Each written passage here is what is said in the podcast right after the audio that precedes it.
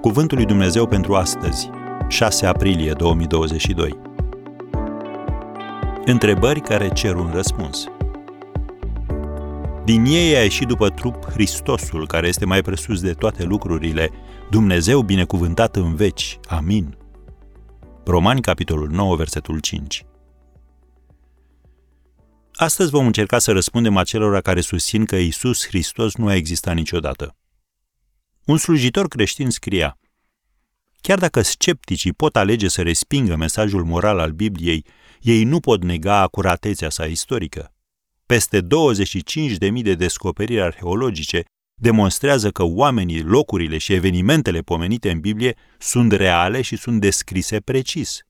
douăzeci și cinci de mii, nu mai puține. Nicio descoperire arheologică nu a dezmințit Biblia. De fapt, descrierile din Biblie a condus adesea pe arheologi la descoperiri uimitoare.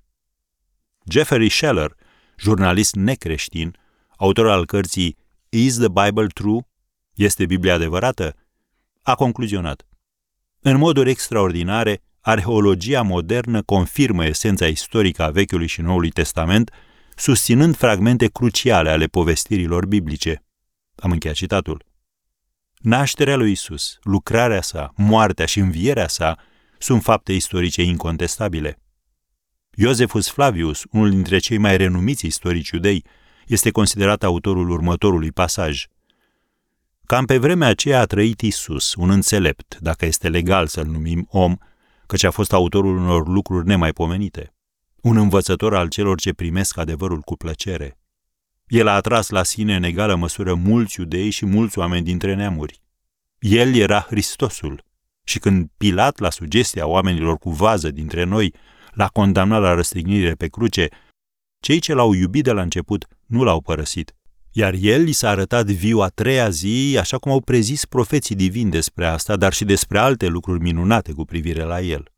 Și seminția creștinilor, cum a fost denumită după el, nu a dispărut până la această oră. Am încheiat citatul din Iosefus Flavius. Domnul Iisus nu numai că a existat cu adevărat, dar el a murit pentru păcătoși ca ei să poată avea viață veșnică.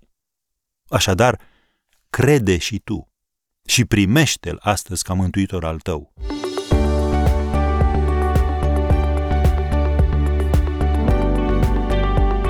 Ați ascultat Cuvântul lui Dumnezeu pentru astăzi, rubrica realizată în colaborare cu Fundația S E R România.